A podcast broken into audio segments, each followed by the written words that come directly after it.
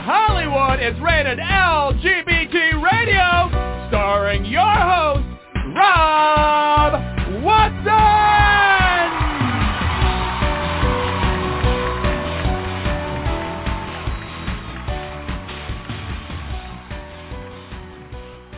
Welcome to this installment of Rated LGBT Radio, and yes, I am your host, Rob Watson. Today we have a what I think is going to be a really wonderful show. Um, one of the fun things about sitting in my chair here is I get to talk to all sorts of fascinating people. From we've had actors, we've had singers, we've had uh, reality stars, we've had um, authors, we've had activists, we've had lawyers, we've had um, kids fighting for their identities. Um, and one of my favorite groups actually to talk to are the documentary filmmakers. And one of the reasons they're my favorite is because I think we sit in the similar position. We both are storytellers. We bring everybody else's story to light. We are observers and that's what we do. And that's what I do with this podcast and what I do when I write um, for public writing, like for the Los Angeles Blade magazine, which um, I write for frequently and have an author page there in case you're interested. Um, today's show is, again, one of um, a documentary wonder person. Um, Vivian Kleinman is our guest. She is a uh, director, producer, filmmaker of documentaries. Her latest is called No Straight Lines, The Rise of Queer Comics. Um, Vivian is a Peabody Award winner. She's an Emmy nominee. Um, and Straight Lines is a unique documentary. Um, it's being shown on PBS, so I'm pretty sure you can catch it there. But uh, the film shows how comic books and strips have provided a unique, uncensored window into LGBTQ lives from the 1970s onward. Um, she uh, features a series of really profoundly um, notary, notary um, artists in the genre, from Alison uh, Bechdel, Rupert Kinnard, Howard Cruse, Jen Camper, and Mary Wings. Um, each are featured in the documentary. Um, but it's a fascinating walk through not only the genre of comic strips, comic books, and graphic novels, but also the chronicling of LGBTQ life and history and experience um, through the eyes and pens of these artists. So uh, we're going to talk to Vivian about that, uh, about her career, and uh, what what that has um, brought out in this film, No Straight Lines. Before we get to Vivian, I do want to bring on our co-host and the editor of the Los Angeles Blade magazine, Brody Levesque. Um, Brody features um, the latest happenings going on in the world, and hopefully he's got a few of those today for us. Hey, Brody. Hey, Rob, and good afternoon, good day, good morning to all of our listeners. Thank you so much for being here. Um, I'm going to start on kind of a a sad note and a note of caution. Um, the Los Angeles County Medical Examiner's Office uh, released its findings in the death of 18-year-old actor uh, and daytime uh, Emmy nominee Tyler Sanders uh, and it was uh, published by uh, the celebrity uh, webzine TMZ, which had obtained and then uh, published the actual report. Um, according to the Los Angeles County Medical Examiner, uh, young Tyler died of an overdose of fentanyl. Um, and apparently the chronicle of events uh, was that he texted a friend of his the night before he passed away, mentioned that he was using that drug. Um, the next day, the friend attempted to call him, couldn't find him. Uh, the LAPD uh, did a welfare check and uh, found him unresponsive in his bed, actually dead in his bed. Uh, he lived alone.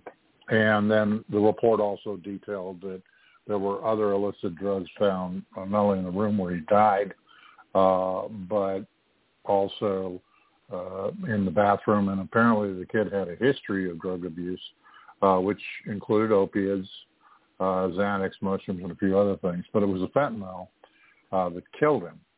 Um, in the last year, we have seen a sharp uptick in Los Angeles County and across the United States uh, in fentanyl-related deaths.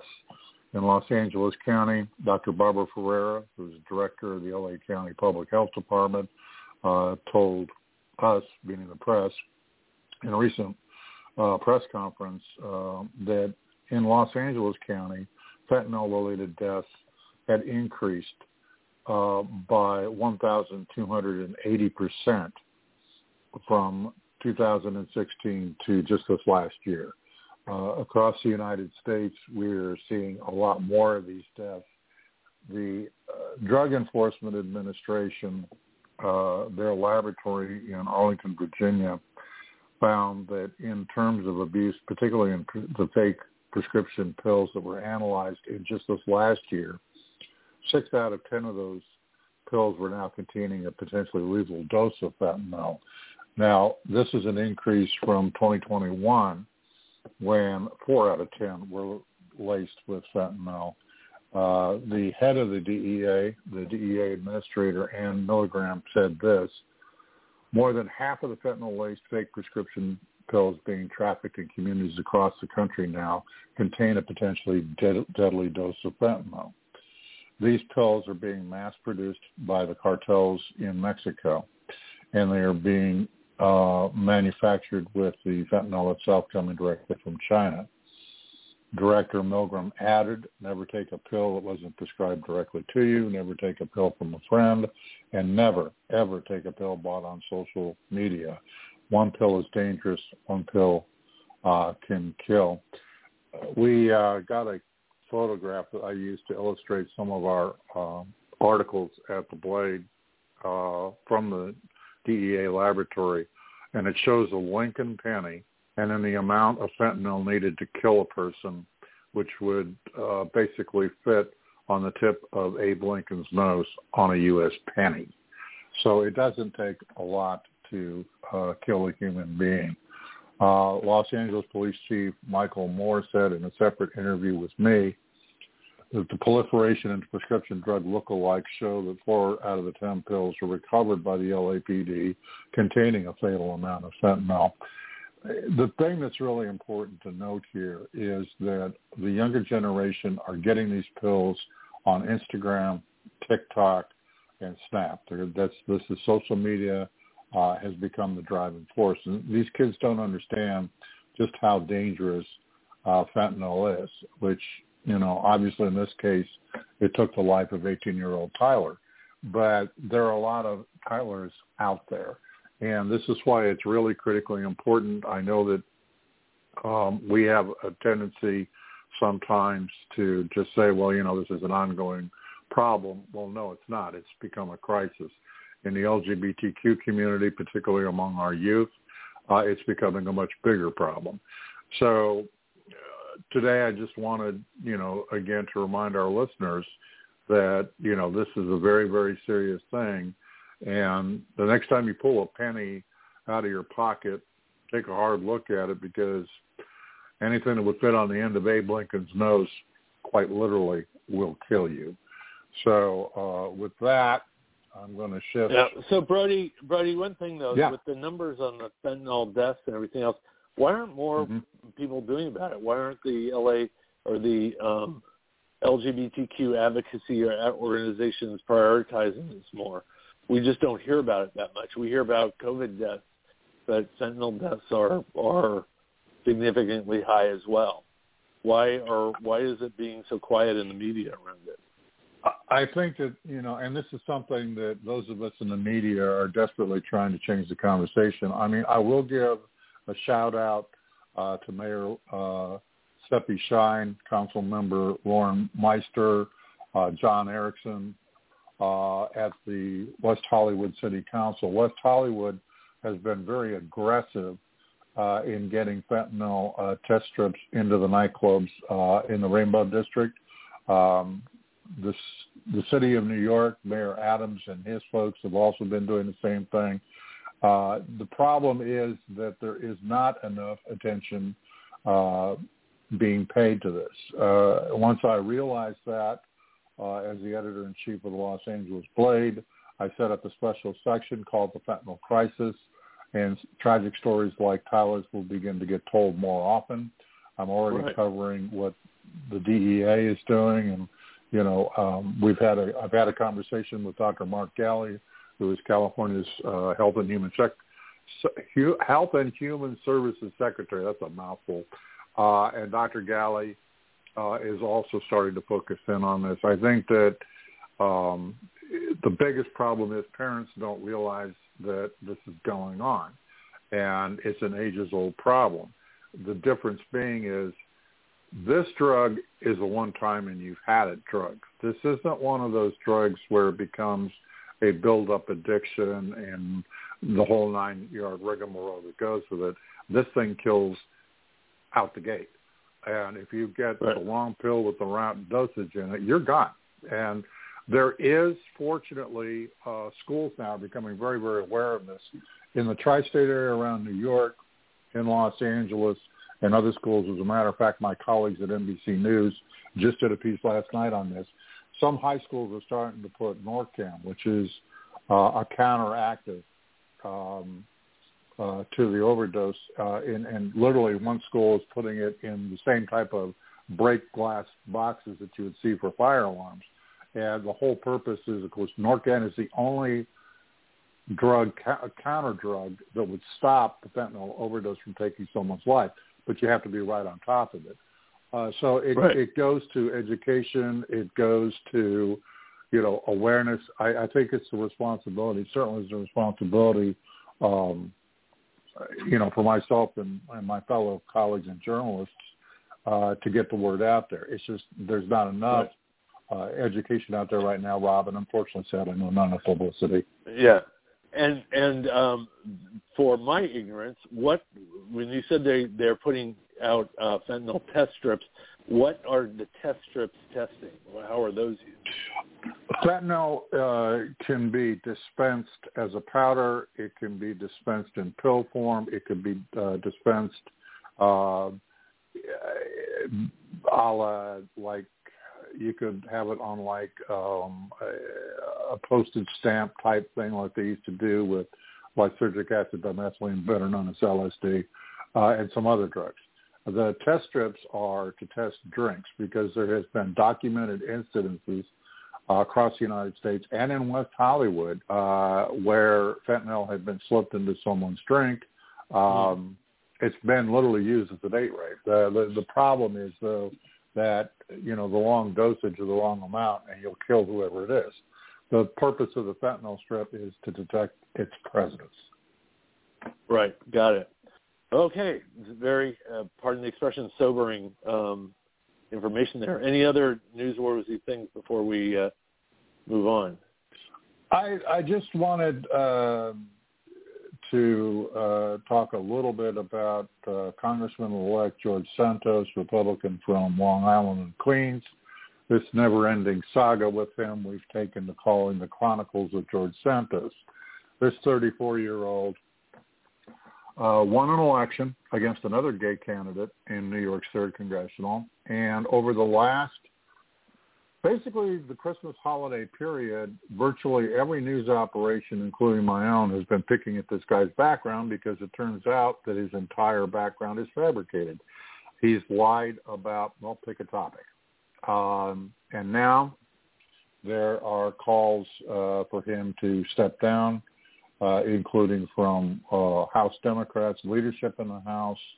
Uh, he's currently under investigation as of yesterday by the U.S. Attorney's Office for the Eastern District of New York, the Republican District Attorney for Nassau County, Ann Donnelly, and New York State Attorney General Letitia James and her office.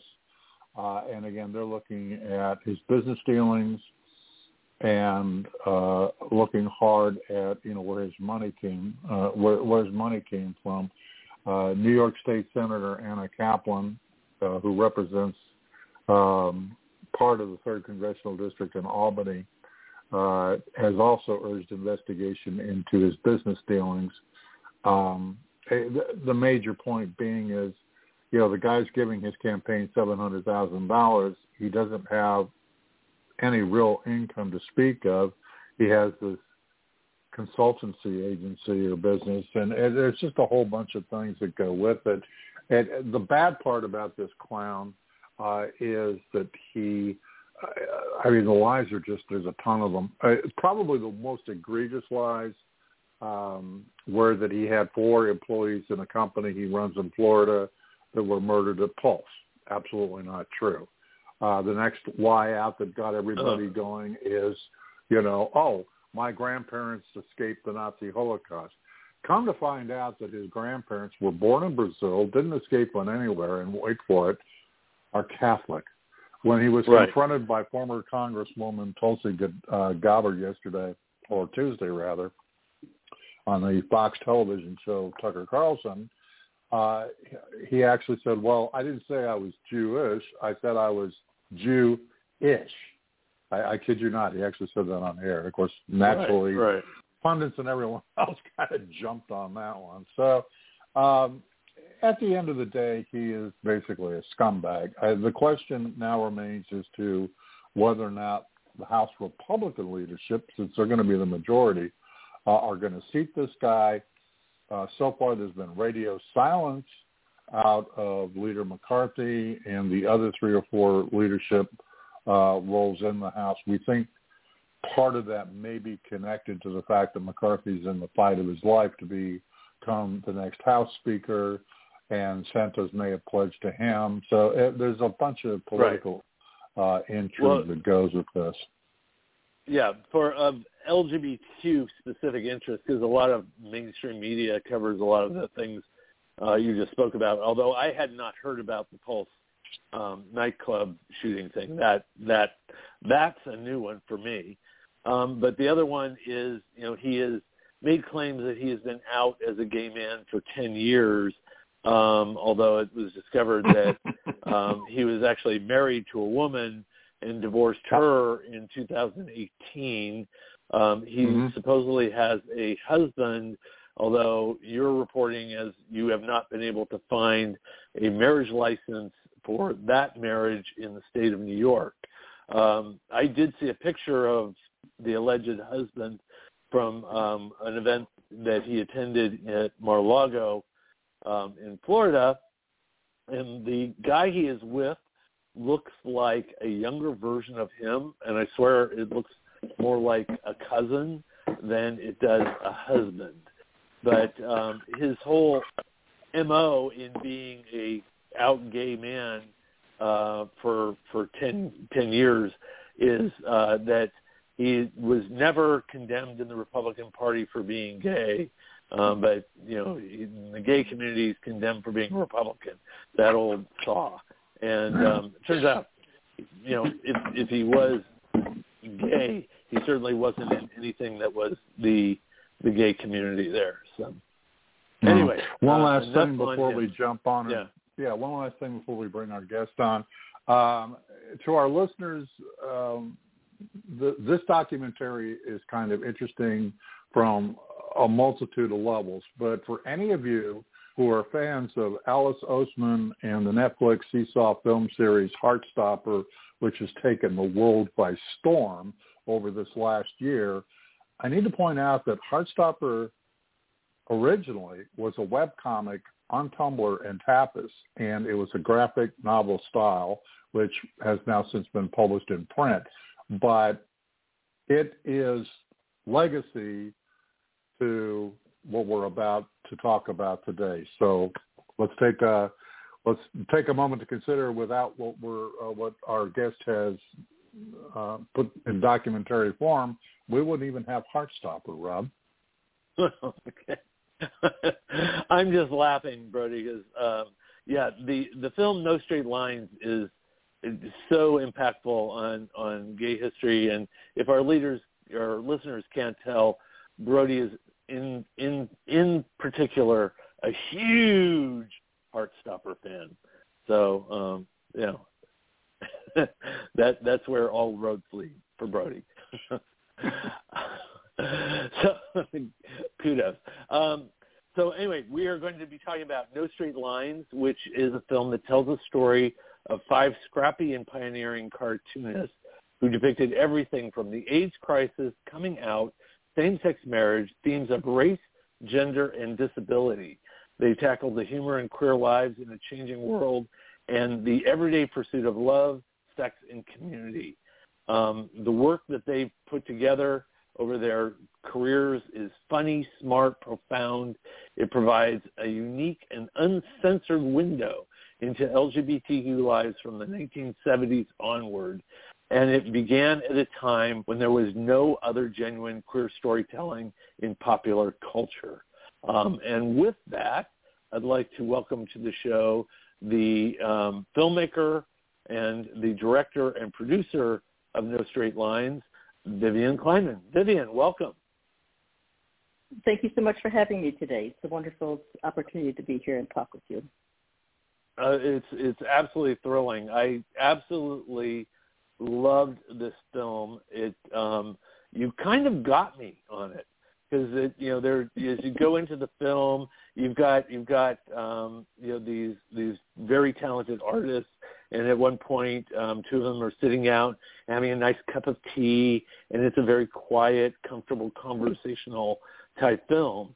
But there are some emotional parts of this film that are just like whoa. I, it just um, it's it's um, there, these things the film themes of the film dwell up and just take a hold of you. Um, what what inspired you to go in this direction to make this film? Well, first of all, thank you so much. I'm so glad that you uh, were so engaged with uh, the storytelling. Um, you know, I had uh, really in, in as as as I was coming out, Alison Bechdel's uh, series "Psych Watch Out For" was like uh, a lifeline. It was like a life support system. We were all waiting anxiously to find out what happened uh, in the next installment to our what happened to our favorite characters that she was uh, depicting.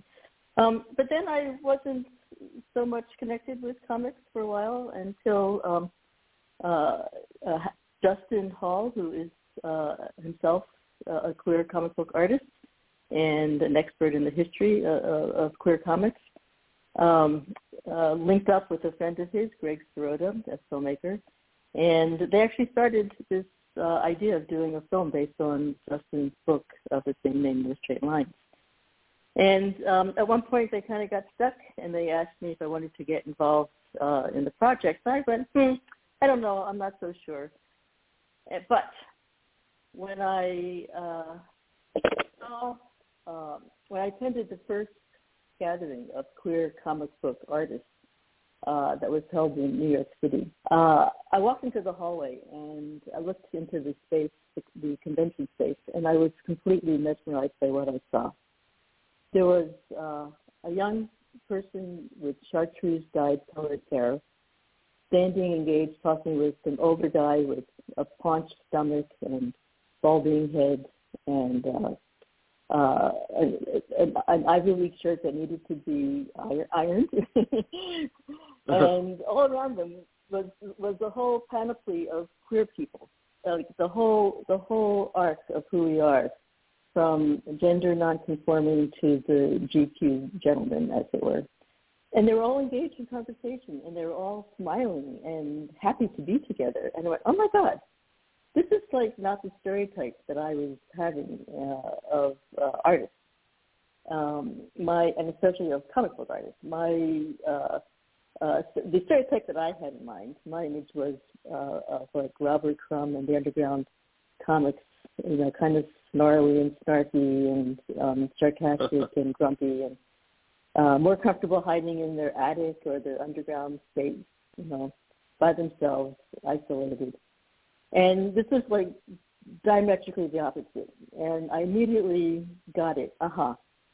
This is a story about community, story about our lives, and it's a story that's very affirming. Uh, you know, over the course of those two days of that conference, I heard lots of stories um, of you know the queer experience in America, and um, you know the pain and, and the angst of coming out to many people, and the joy of uh, you know finding true love or at least finding sex. um, and uh, I saw it once. I, you know, I, I I like to say it was like a casting director's dream. Uh, the people were engaging storytellers. They were full of uh, new perspectives on what I thought I already understood about the world. And um, I knew at that point that it would be a great uh, film. I also knew that it would be a challenge uh, in terms of storytelling, but we'll dive into that later on. Yeah. what um, I want to dial back a little bit because you have been doing this for literally decades. What originally enthralled you about making documentaries and films? Oh yeah. It's a good question. I was promised cocaine and limos, and I fell for it. and did sucker, you get any? There's a sucker born every day. um, you know, I, I had been working in a museum. I was being trained. Uh, my background is in uh, art history, and um, one day uh, a filmmaker walked into the museum saying he had an idea for a film, and uh, it turned out that I knew a lot about the subject, and we ended up uh, sitting down, lighting a joint, writing proposals, and uh, out came the first film. And in that process, uh, I got introduced to uh, back then 16 millimeter filmmaking, and uh, I just loved it. I loved the combination of image, uh, image and words together. I love the opportunity to travel and to meet people that I otherwise would have no business talking. Kind of what you were saying at the intro to this program. You know, that special uh, position that we have to get to introduce ourselves to folks and invite them into our space, be invited into their space, and get to know people that otherwise would have no business talking to. Yeah, definitely. In, in fact, one of the things watching No Straight Lines as somebody who does tell other people's stories, I really found intrigue and fascination with what they do as a another kind of storyteller. Um, you know, I wish I could draw like that, which I can't. Um, uh, well, I can draw a little bit, but anyway, I can't. I'm, I'm not going to go into that um, that genre. Um, what what did you learn from making this film as a story professional storyteller yourself? Uh, yeah. Well, uh, gosh, there's so much to be gleaned from this particular uh, community, and I really underscore the word uh, community because that for me is really the the takeaway uh, uh, of the film. Uh, the notion that many of us are isolated, um, uh, many of us have been expelled from our homes or ran away as fast as we could from the nightmare of where we grew up, or just wanted to, you know, continue on our journeys and and and learn and grow. But um, for me, in particular, it was about the formation of uh, community and connection and, and, the enjoyment of each other's work and, and encouragement. Um, I found that to be particularly uh, unique and inspiring. There, um, one of the quotes around the film um, by Tracy Brown of the LA Times was, one of the underlying takeaways of No Straight Lines is that the history of queer comics is a history of resilience and being true to who you are. And in the film itself, Howard Cruse is starting a um, gay comics publication called Gay Comics, very unique title. Um, but he sends out a letter to a bunch of um, uh, queer, what he perceives anyway, as potentially queer uh, comic developers. And there's a quote that stood out to me, and to me, you know, and this is just my viewing of the film, but um, this was sort of like the pinnacle for me in the whole film. Um, it's time to take some risks in the service of truth. And that was his call to action to the community to step out and identify and tell their stories. Um, talk to me more about that concept of and that heart of the film. Well, I just love that you are focused on on that sentence because it really is one of the epiphany moments uh, in the whole narrative. Because um, you know, when Howard made that statement, he was like, it was straight from the heart. It was so uh, important, so vital um, a comment, and it's really what propelled him throughout his career, which culminated in his receiving uh, the Eisner Award, the top, you know, the Academy Award for the comics world. Um, so yeah, and I think it also matched uh, his own life. Um, at one point, he had been walking down the path of becoming uh, a successful person in, in Madison Avenue uh, graphics design world, and you know, wearing a, a tie and a suit, going to to work. And then at some point, he realized that uh, he was going to express himself and um, get involved in that anthology that you were just describing, Gay Comics. And he knew that he was risking his career. He, at that time, in 1980, uh, he easily could have lost his uh, whole entire uh, profession uh, had uh, by by serving as the editor of that um, anthology. So uh, that's a big deal. That's not small. That's that's like you know, coming out to your family times a thousand if yeah. you don't have a trust fund.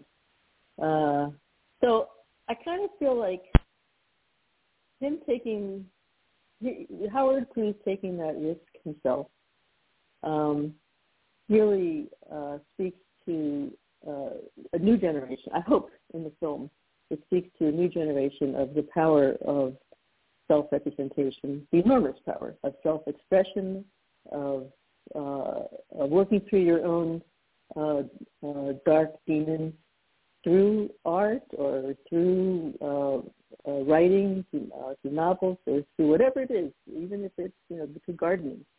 But somehow, you know, feeling that um, there's a possibility of uh, taking control of one's life, of um, being authentic, and taking that risk, uh, which might mean letting go of the side of the pool and but continuing and swimming, you know, further to take a crappy metaphor beyond where I should. um, yeah, so no, I think for me that that you really you really touched on the core uh, sentence in the film, quite honestly. Well, he, you know, it's, I mean, it's really astounding who he was. I mean, it's, you know, his his part of the film and the interviews with him were fascinating, but it was also then telling that other other artists in the film who were also landmark um, comic artists referred back to him. I mean, he he obviously right. was like the the and I think you've termed him as the godfather of queer comics, and that that is not a light title. I mean, that is completely accurate as to who he was. I did notice that at the end of the film that that he had passed away. Did he did he get to see your finished film? Now, Rob, you're not supposed to make me cry so early in the interview. Oh, sorry. that, well, it's only he, fair he you did it to somebody in your film. fair, fair. Um, he had cancer. Uh, it was uh, not the fastest of um, experiences, but also was not dragged on for too long the plan was he was going to be released from the hospital on a certain Sunday afternoon, and he was going to watch um, a pretty far along rough cut uh, on Monday. But sadly, he passed away at. Um, oh. he, he never made it out of the hospital that Sunday. He passed away that night, and he did not uh, get to see the film. But he was a huge, huge fan and supporter, and always had time for questions, and always I would ask him to. Uh, dive into his archives of work and try to find something for me that I wanted. And he would always put down his his pen or his mouse or his computer and and help. That's the way he was with everybody. I tell that anecdote because uh, each and every person who had some interaction with Howard would probably say the same thing about him. And let me just add one more comment as an aside. Um, describing how my attending that first conference of Queers and Comics, um, really impacted me and and drew me into the subject as uh, a filmmaker. But was also seeing one particular uh, comic that you know, he in fact had drawn that grabbed my heart even before that, which was um, it's a comic about uh, it's a coming out story, and uh, the main character has written that letter to his parents. He seals it, he seals the envelope. He goes outside in the snow one wintry evening. He puts it in the mailbox in the corner, and all and he all of a sudden he has that horrible sense of remorse, and he wraps his mm. arms around the mailbox, and goes, "Oh my God, what have I done?" And for me, that moment of like, oh my God, I sent this email out and I should have waited and, and uh, not sent it, or I should have written something that was a little nicer rather than one so hostile maybe to an ex-lover. um, to me, that moment was not just about the queer experience of that character coming out to their family, um, but it was really about all of us you know, we've all had some kind of moment of regret having sent that letter or sent that email or said something and misspoke. And I really felt that it captured that uh, that experience, that that feeling uh, that is shared by so many. And in doing that and including that in a film, uh, I hope to invite um, uh, the straight community to um, see us a little bit different. Yeah, no, I hope so because uh, that that also stood out because you do have that in the film, um, and that had a huge impact on me as well. Uh, and I do hope that people in the straight community can get that. I don't know that they will because it is a very unique part of coming out. It's that moment, whatever the medium is that you come out by, once the thing is out of your mouth, once you have said it, once you have communicated it, it there is no bringing it back. You cannot reverse the tape and go back to your life the way it was before you came out. It is it is like a really profound experience of LGBTQ people that that when we come out. And I I honestly don't know if straight people have that. Well, I think uh, uh, obviously they don't have the same experience, but uh, I truly believe that um, the notion of having said something and then feeling like, oh my God, I don't really have solid ground to stand on and deal with the backlash that that's going to yeah. generate. I think that's shared. Like when my older sister told my father that she was having, you know, premarital sex, uh, straight, very straight older sister, and he called her a whore. You know? yeah you know, I suspect that that she had that kind of sense of uh, regret. She may have had that kind of regret well. And of course, it's not the same as you know for us coming out. But what's amazing to me, Rob, is um, the reception that the film has received uh, outside of the queer community. I knew that the queer film festivals would grab it and make it um, and put a spotlight on the film. Um, it's good quality storytelling with good stories being told. Mm-hmm but I was stunned that the film was invited to premiere at uh, Tribeca Film Festival, one of the country's, one of the world's uh, top premiere uh, festivals. And then from there, we just went um, to all the top festivals around the world, really. And um, I, I couldn't have been more surprised and delighted by the reception. I'm, I'm saying this not just to brag, um, but I'll take a moment to brag. But really, it's just about um, the engagement that the film yeah. has. That it's really a tribute to the um, artists that are in the film, as much as uh, you know, good quality uh, storytelling. And uh, well, the storytelling. It's, it's really exciting to see everybody respond. Yeah, the storytelling is superb. So nothing, nothing against that. I that does not surprise me though, because from my experience watching the film, I was taken by the medium itself. The um, because you know I've watched and we've had people on the show here. I've had you know uh, filmmakers doing films about the LGBT community. I've had you know actors, um, you know, have books and and read stories about LGBTQ people.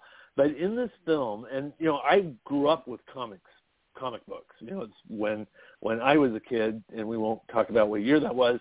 um, you walked into 7-Eleven and there was a rack full of comics and comic books, and I mean they were super super prevalent all over. So I wasn't. It's not like I'd never seen a comic book before. But looking at the work of the people that you've spotlighted, telling LGBTQ stories, I was actually astounded because I was seeing our stories told in a way that were so multidimensional from what I've experienced in other mediums telling our stories. Where I read a book, right. It's all written. There's no visual expression. You watch a film, it's like you're watching the character and going, okay, does he really look like a gay man or does he not?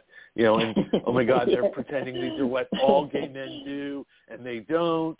But it's like the uniqueness of what these artists were doing in their work, I think was enthralling, as, and it was introducing, even though I'm gay, it's like it was introducing me to a perspective I didn't know.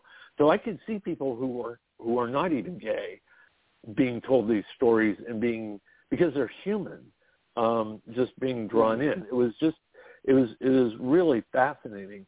I, I do want to dovetail into because I, I made a comment um, about me um, making you cry and that that it was um, fair revenge because right smack in the middle of your film, um, in an interview with Jen Camper, um, you make her cry. Um, tell me about that because that was uh, actually one of the most poignant moments of the whole film.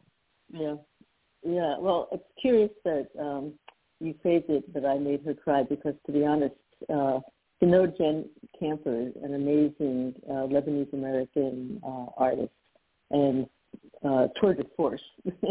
She's her own force field. Uh, you would never expect her to be um, kind uh, uh, with somebody who she hardly knew. I mean, I, I we'd met a few times, but we were not friends. Um, she's a tough cookie. She's a self-described badass mm-hmm. feminist, and um, but we were talking about at a certain point the film does take a turn from the humorous uh, to the more somber, and we were talking about her experience uh, in the 80s and early 90s with um, AIDS. And in particular, she was describing um, queer artists' responses to the AIDS crisis, which was really interesting to hear. And a wonderful opportunity to show the, the range of voices, literally from people cracking jokes to, of course, the devastation of losing um, a dear one or just uh, the whole situation of so much loss to, to the entire world. Um, the amazing part of that moment is that um, uh, Jen starts to uh, cry, and she was um, she got up and she uh, left the room where they were filming, and without a word being spoken, my cinematographer Andy Black and the sound recorders, uh, without a word said, kept recording the whole time. Mm-hmm. About a minute later, Jen walks back into the room, sits down, and begins uh, responding to whatever discussion they were having. Um, and um, it's a tribute to having a high professional crew that knew to keep the camera rolling, to, to keep uh, the, the space open for something to happen that we uh, had no idea might happen. That was part one, and part two is as a filmmaker, you know, uh, I want I, I want to keep my audience. And um, we all hear how uh, the attention span of young people today is short. And so you're supposed to have fast cuts. And that, as I just described, that moment lasts a full minute before Jen comes back and sits down again. Um, I decided to leave it uncut. I decided to leave it in its entirety um, and uh, take a chance. And um, as it turns out, when I uh, showed the film uh, just uh, like three weeks ago to a, junior, a community college class, and I asked them if I if they thought I should um, shorten that scene uh, to accommodate the new generation, and they all screamed, "Don't touch it!" Uh, yeah. And uh, it just you know it just shows how like somebody says something and then somehow becomes like it gets echoed and then becomes considered a truism when maybe it really isn't a truism. Uh, so that was a very important experience for me which, as a filmmaker, which is to kind of follow my gut and um, my experience as a as a storyteller. I love that. I love every bit of that and what you just described because it's the the moment is important in the film. It is so human, so real, um, and I am not. A, a, I, I mean, I see the the. I, I think people are conditioned on this TikTok type stuff, you know, yeah. the flat, fast cuts and all that.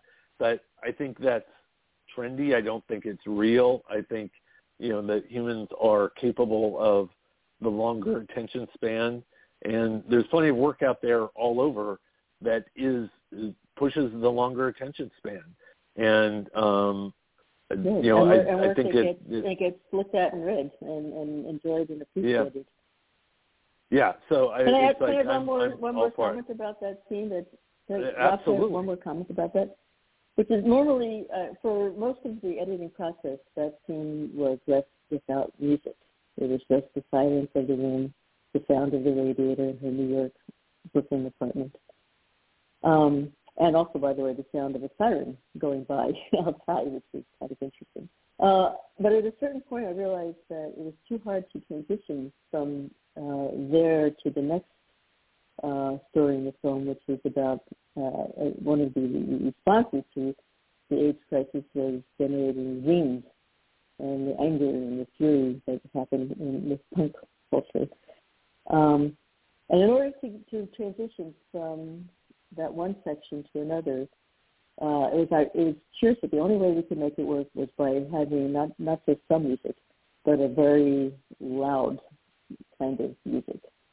So uh, I just point that out as a, a little filmmaker's observation. Yeah, it's that that I would have missed just because I just got carried along by it. So yeah, it's like it, it the the the scene moves smoothly on um, into the next portion, which you know it's you know to to your credit, you're you're just and and um, Jen's personality does come through. I mean, you do get that this is not a normal emotional, you know, um, you know, cry, cries on a dime person. You you Right. really get that this this nerve has deeply felt, and it's it's also um, seen throughout the work. I mean, a lot of the you know a lot of the the comics that are depicted are sweet and or funny or light or you know they're edgy and all this, but there are a lot that are deeply serious and deeply poignant. And I think that's also part of the surprise is that this Mm. is an art form that isn't, you know, you, you know, I always thought of it like because some of the comics that I used to read were they used to do comics that were like comic depictions of classic books, um, like Yeah, right. Dracula or you know, it's like it was the comic version, Yeah. and you read that and you got the the gist. I mean, it was almost like um, Cliff Notes in comic form type thing, and you know, but it's like you lose sight of the fact that there is a these are a unique way to tell a story with very different aesthetics and and input from the artist to you. Um, and and with that, I want to kind of uh, pivot a little bit to um, Alison Bechdel and her graphic um, uh, novel that she ended up doing, which turned into to be incredibly successful. Um, tell us a little bit about her. Well, um, the the, the curious thing about um, us starting to talk about Alison for me is that I kind of, as I was listening to you, I kind of was thinking that really uh, the film is is one way I think about the film is how it works in service of understanding uh, how Alison came to be Alison, in the sense, or uh, Alison, how Alison's work came to be, and how she was influenced by uh, I started off talking about Robert Crumb and Underground Comics, and she was influenced by Howard Cruse and his, not just his incredible artwork, but also the voice that he was giving uh, to the um, queer experience in, in this country. Uh, so Alison's work has uh, so the, the film really kind of can be seen as um, a summary of the forces that led to Alison Bechdel's uh, uh, one one aspect of her success. Um, Alison's work, it's impossible to describe how important and impactful it was for all of us lesbians in particular um, in the 80s and 90s. Um, but seeing her work uh, by uh, engaging with her work uh, in filmmaking and seeing how the work evolved from very simple single frame, you know, as she says, New Yorker magazine kind of uh, comics to much more complex storytelling with uh, braided uh, stories and characters. Um, it's absolutely incredible. It's incredible to see how with one little brushstroke you can have such expression on uh, a character's uh, face, for example, or a gesture with a hand. Um, so yeah, we caught her at a time when she was enormously busy. She was on deadline with her uh, last publication, which came out. Um, publication came out uh, this past spring, and she said we could only have one day of filming. so, so one day of filming with somebody who's a top top uh, top of everybody's mind when you when you say the phrase queer comics. Um, I did ask if we could arrive a day early and film exteriors of, of uh, her house in, in uh, Vermont. She lives in the mountains of Vermont, and she uh, uh, completely agreed to that. And of course, um, she's a very generous and caring um, person. She actually cooked dinner, uh, you know, for the crew uh, that that first night. It was uh, very sweet of her, and um, yeah, and with Alison too. You know, there was a moment when here it is, a person who's been interviewed a trillion times uh, by top you know interviewers uh, of the country, uh, Terry Gross among them. Uh, and I thought, you know, my God, what else could I do that would be different? Um, but as it turns out, um, there was a moment when uh, she had answered a question, and it reminded me of something she had said earlier. And I kind of waited a little beat. Little, I allowed silence, uh, and um, then I asked a follow-up question that she hadn't expected. I don't remember what it was. I'm sorry, but uh, I could tell that she was. I could tell that it, it was. I had. I had um, strung together two thoughts that she hadn't thought of before, and it disturbed her immensely in a good way. Um, but she also was getting a little teary-eyed, and at that moment, I realized I could put on the uh, hat of a 60-minute, you know, kind of producer and go for the gold and make the person cry. That's what they aim for. Uh, um, but you know, that's not the kind of film that I was doing. I didn't need to right. disturb her more. Um, the film isn't a, a, bio- a biography of Alison Bechdel. I wish it had been. That would be a great story to do. Um, uh, so I stopped. I didn't go any further. I just let it um, rest at that moment. And um, right. there's a little bit of that in the film. That little moment is in the film, and you get a taste of uh, the range of emotional experiences. And after all, that's what I go for as a filmmaker. The reason I spend a lot of time and effort and, and, and miss opportunities of, of enjoying time with my sweetie and my friends to do more than just a chronology or a flat linear mm-hmm. what when kind of a film.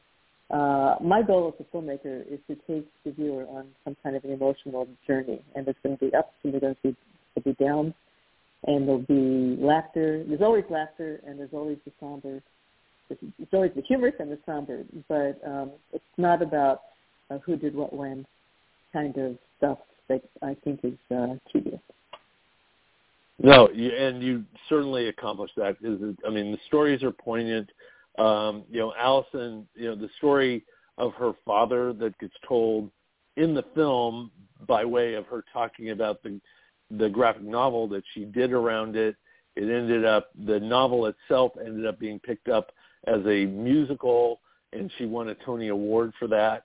I mean, that path alone is absolutely fascinated, fascinating. And then yeah. we got Rupert Kinnard, who um, black American cartoonist who created a character called the Brown Bomber and publishing it in his um, college paper. And then he had the character came out come out in the the comic strip, and people pounding on his door, going, "Wait a minute, does this mean you're gay too?" I mean that huge, huge stories. I just you know it's the film is so completely rich, and we're starting to run out of time here. I just um, it it is absolutely must see. Um, just you know, Vivian, for housekeeping, where can people see this and um, and get more of it? Well, I'm very excited and honored uh, to report that uh, it will be broadcast on National Public Television starting January 23rd uh, and um, going on for another three months. So you can either tune in uh, with, uh, pay attention to to your local public television station and see when they will be scheduling the film, but it should be available um, on the National PBS website um, uh, under the Independent Lens series. Uh, that's the name of the, the series on National PBS that um, the film will be screened under. So No Straight Lines, Independent Lens, you Google that, you'll you'll land in the right spot, I'm sure. Great. And then the website uh, for it is no straight lines thefilm.com. And Vivian, if people want to find out about more of your films, because there are other films that I wanted to ask you about, but we don't have time. Um, you have a fascinating um, uh, portfolio. Uh, how do people find more about you and what's going on for you in the future? It, you can find me easily at nostraightlinesthefilm.com. Um, the spelling of my name is often gets uh, jangled, so we'll leave it at that. But that will lead you to uh, my website and, and other work. But I'm, I'm just Great. thrilled with what you're doing. I, I can't I can't tell you how important you know this this show is and the kind of voice that you are bringing. You know the um, it, it's it's really vital uh, source of news for all of us. Well, thank you so much, and thank you for what you do, because uh, right back at you. I mean, this film gives people a glimpse into a whole genre I guarantee you they're unaware of. Um, I'm jealous of the past because I wish I had known about more of the the gay comic world that was out there. Because um, I, going through all that, would have loved to have read um, this material and and have been part of that. And um, I was out living the real life part, but not not. Yeah. Not well, we hope on the website we hope to we, we, hope to uh, post uh, um, links to some of the artists' work so you can uh, get your hands on it. Oh, excellent! That's that's so awesome. And I'm afraid we are out of time today. So again, I want to uh, thank uh, Vivian Kleinman. Thank you for joining us. Thank you more for who you are and what you are producing. It is absolutely wonderful. Thank you. Definitely catch the film. It is no straight lines. Watch your PBS stations um, so you can take part in that. I want to thank Bro- Brody Levesque for what he does um, as editor of the Los Angeles Blade magazine. Um, it is an important piece that you should be reading every day. It is authentic. It is um, original journalism and it is very focused on the LGBTQ community. So definitely check that out. And I want to thank Brody for his work on this show um, because uh, he's absolutely instrumental. And for the rest of the team here, thank you for tuning in. Please tell your friends to subscribe. We will be back again next week, I think. We may not be because of the holiday, but we'll see. Um, but if we are, it will be an absolutely incredible show. So thank you, and until next time, we'll see you then. You've been listening to Rated LGBT Radio.